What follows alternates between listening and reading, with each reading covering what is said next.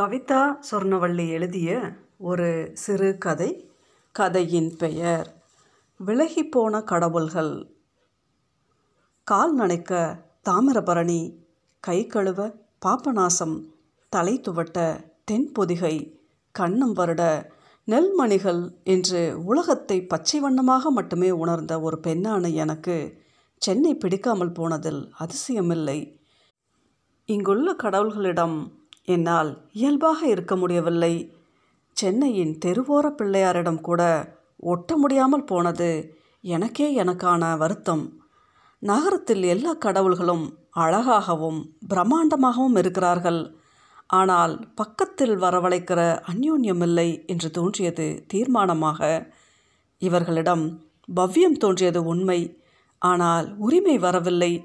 கிராமத்து கடவுள்களிடம் வருவது போல ஊருக்குள் நுழையும் பொழுது மீசையின் நுனியில் கூட தெரியும் கம்பீரத்துடனும் தீட்டிய பளபளப்பில் மின்னும் அறிவாள்களுடனும் நிற்கும் சுடலை மாடன்.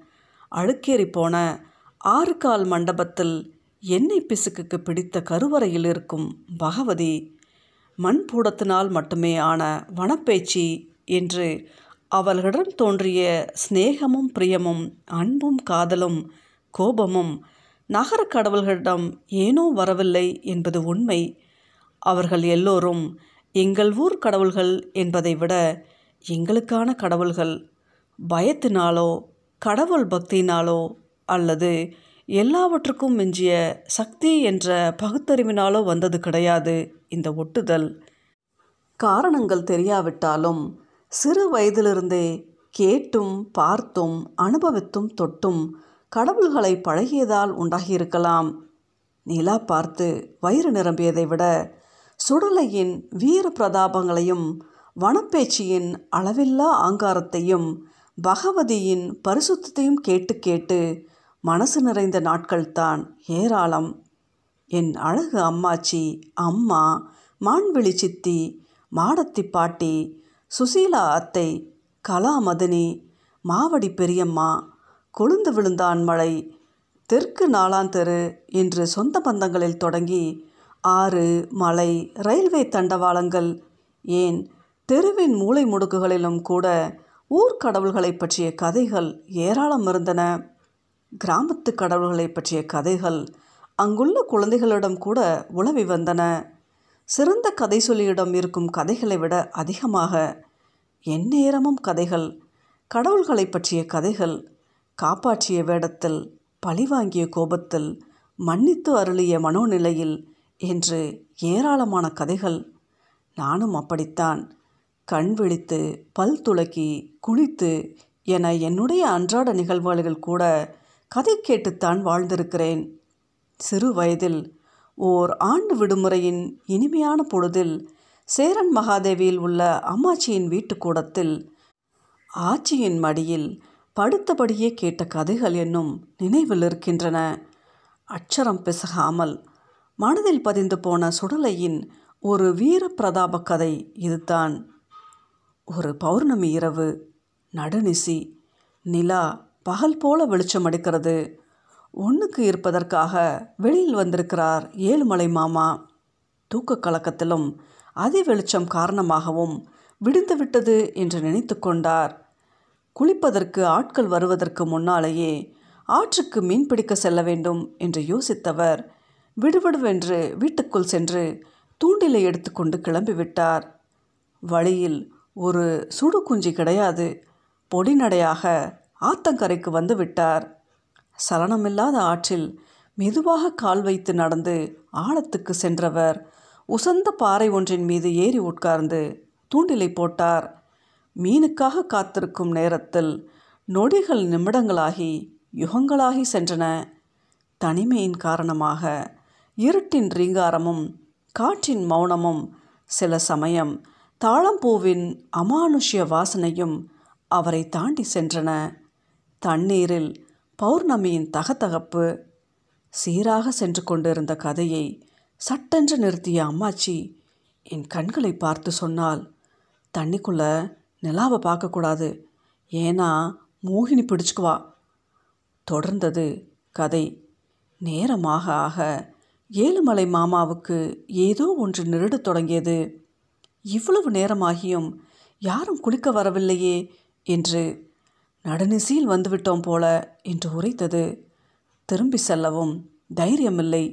மீனும் கிடைத்த பாடில்லை. இப்படியாப்பட்ட அசௌகரியங்கள் தனக்கு நடந்ததில்லையே என்று எண்ணும்போதே வயிறு கலங்கிவிட்டது அவருக்கு. நினைவுகளுக்கு தடை போடுவது போல தூரத்தில் ஒரு பெண்ணின் உருவம் அத்தனை அழகு செக்கச்சவேல் என்று ஏதோ பிராமண பிள்ளை அதுதான் இத்தனை சவப்பு என்று நினைத்தார். அப்பாடா என்றிருந்தது மாமாவுக்கு. குளிக்க வருகிறார்கள். அந்த பெண் ஆற்றின் கரையில் நின்று கொண்டு வரட்டுமா வரட்டுமா என்பது போல் இவரை பார்க்கிறாள். முகத்தில் புன்னகை விரிந்து கொண்டே செல்கிறது. மெதுமெதுவாக ஆற்றின் உள்ளே இறங்குகிறாள்.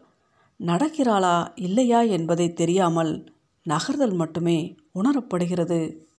மாமாவுக்கு வேர்த்து விறுவிறுக்க ஆரம்பித்தது. அது பெண்கள் வர முடியாத ஆழம் முங்கு நீச்சலில் முத்தெடுத்தவர் மட்டுமே தொடக்கூடிய ஆழம்.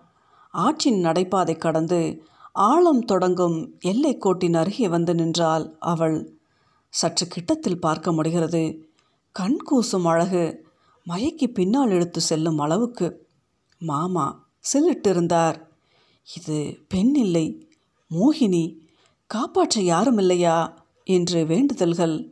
மிக அருகில் செண்பகமும் தாளம்பூவும் கலந்த ஒரு மந்தகாச வாசம். ஆழத்தை எளிதாக கடந்து வருகிறாள். திடீரென்று ஒரு மாயாஜாலம் நிகழ்ந்தது அங்கே.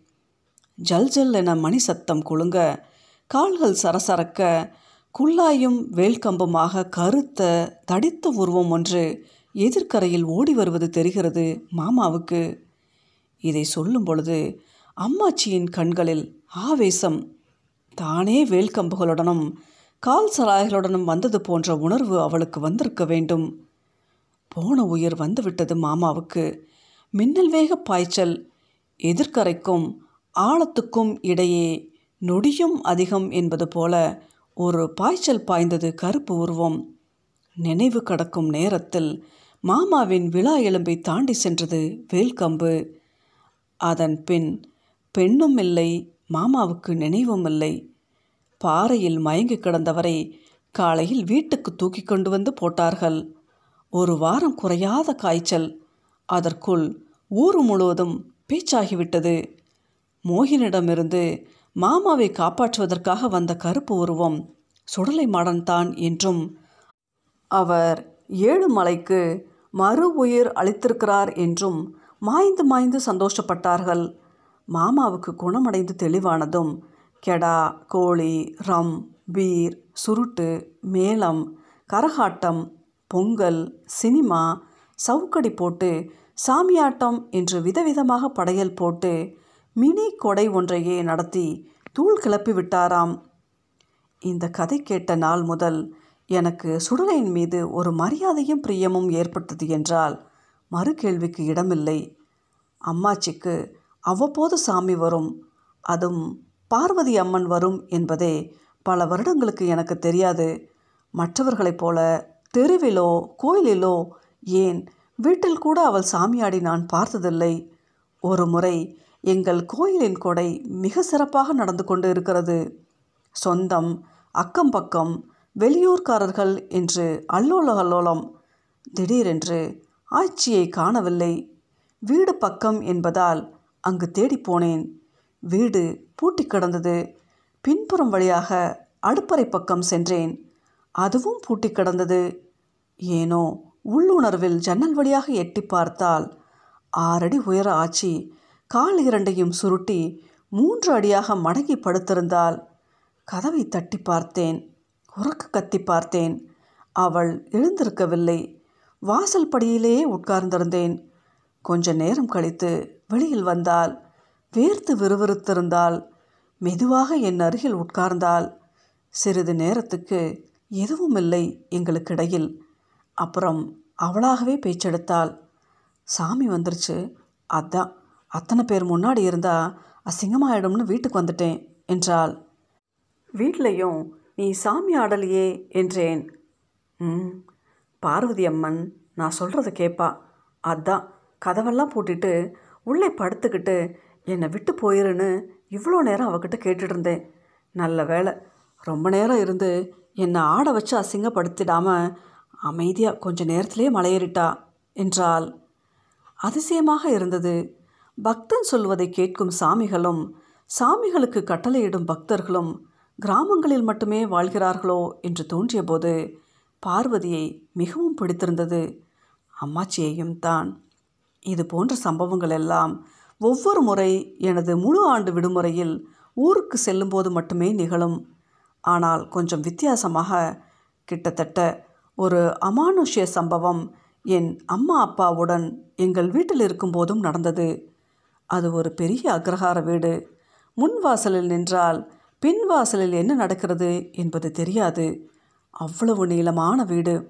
அப்பாவும் நானும் வெளியில் சென்றுவிட அம்மா மட்டும் வீட்டில் பின்கட்டு சமையலறையில் வேலை செய்து கொண்டு இருந்தபோது வீட்டு வாசல் முன் நின்று தாயோ தாயோ என்று அத்தனை தெளிவான சத்தத்துடன் யாரோ கூப்பிட்டு இருக்கிறார்கள் ஐந்தாறு முறை அம்மாவுக்கு தூக்கி வாரி போட்டிருக்கிறது.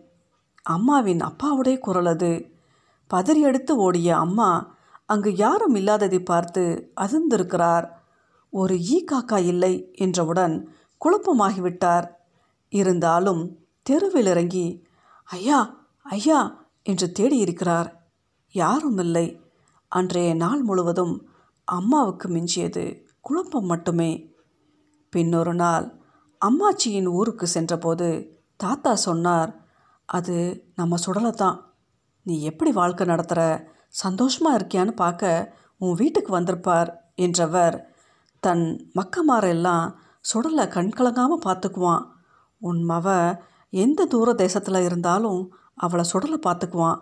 என்ற ஜோசியக்காரரின் வாய்மொழியை சொன்னபோது நம்ப முடியவில்லை என்றாலும் நம்ப வேண்டியதாக இருந்தது அம்மாவின் முகத்தில் பெருமை. தன் குழந்தைகளை அவர்கள் எந்த ஊரில் இருந்தாலும் சரி தேடி வந்து பார்த்துவிட்டு போவது கிராமத்து கடவுள்கள் மட்டும்தானோ என்று அப்போது எனக்கு தோன்றியது. இப்படியாக அம்மாவுக்கு அப்பாவுக்கு தாத்தாவுக்கு பாட்டிக்கு என் குடும்பத்தினருக்கு என் ஊர் மக்களுக்கு என்று எல்லாரிடமும் சுடலையை பார்வதியை பகவதியை வனப்பேச்சியை பற்றிய கதைகள் இருந்தன. எனக்கும் ஒரு கதை இருக்கிறது. அம்பாசமுத்திரத்தில் ஊரின் ஓரத்தில் இருக்கிறது கூரை வைந்த ஒரு சிறிய ராமசாமி கோயில். அதற்குள் இருக்கும் மண்போட ராமசாமிக்கும் எனக்கும் ஒரு சண்டையும் ஒரு சமாதானமும் இருக்கிறது. ஆனால் அதை யாரிடமும் சொல்வதற்கில்லை. அது எனக்கும் என் ராமருக்கும் மட்டுமே ஆனது. சென்னையில் ஒவ்வொரு மூலையில் இருக்கும் கடவுள்களிடமும் பிரம்மாண்ட கோயில்களில் அமர்ந்திருக்கும் கடவுள்களிடமும் கேட்பதற்கு என்னிடம் ஒரு கேள்வி இருக்கிறது. எனக்கு மட்டுமில்லை கிராமங்களை விட்டு நகரங்களுக்கு புலம்பெயரும் அத்தனை பேரின் மனதிலும் இந்த கேள்வி உறுத்தி கொண்டு இருக்கும் என்று நினைக்கிறேன். உங்களுக்கு ஏதாவது கதைகள் இருக்கிறதா? பெருநகர கடவுள்களை சுடலை மாடனையும் வனப்பேச்சியையும் பகவதியும் பார்வதியையும் போல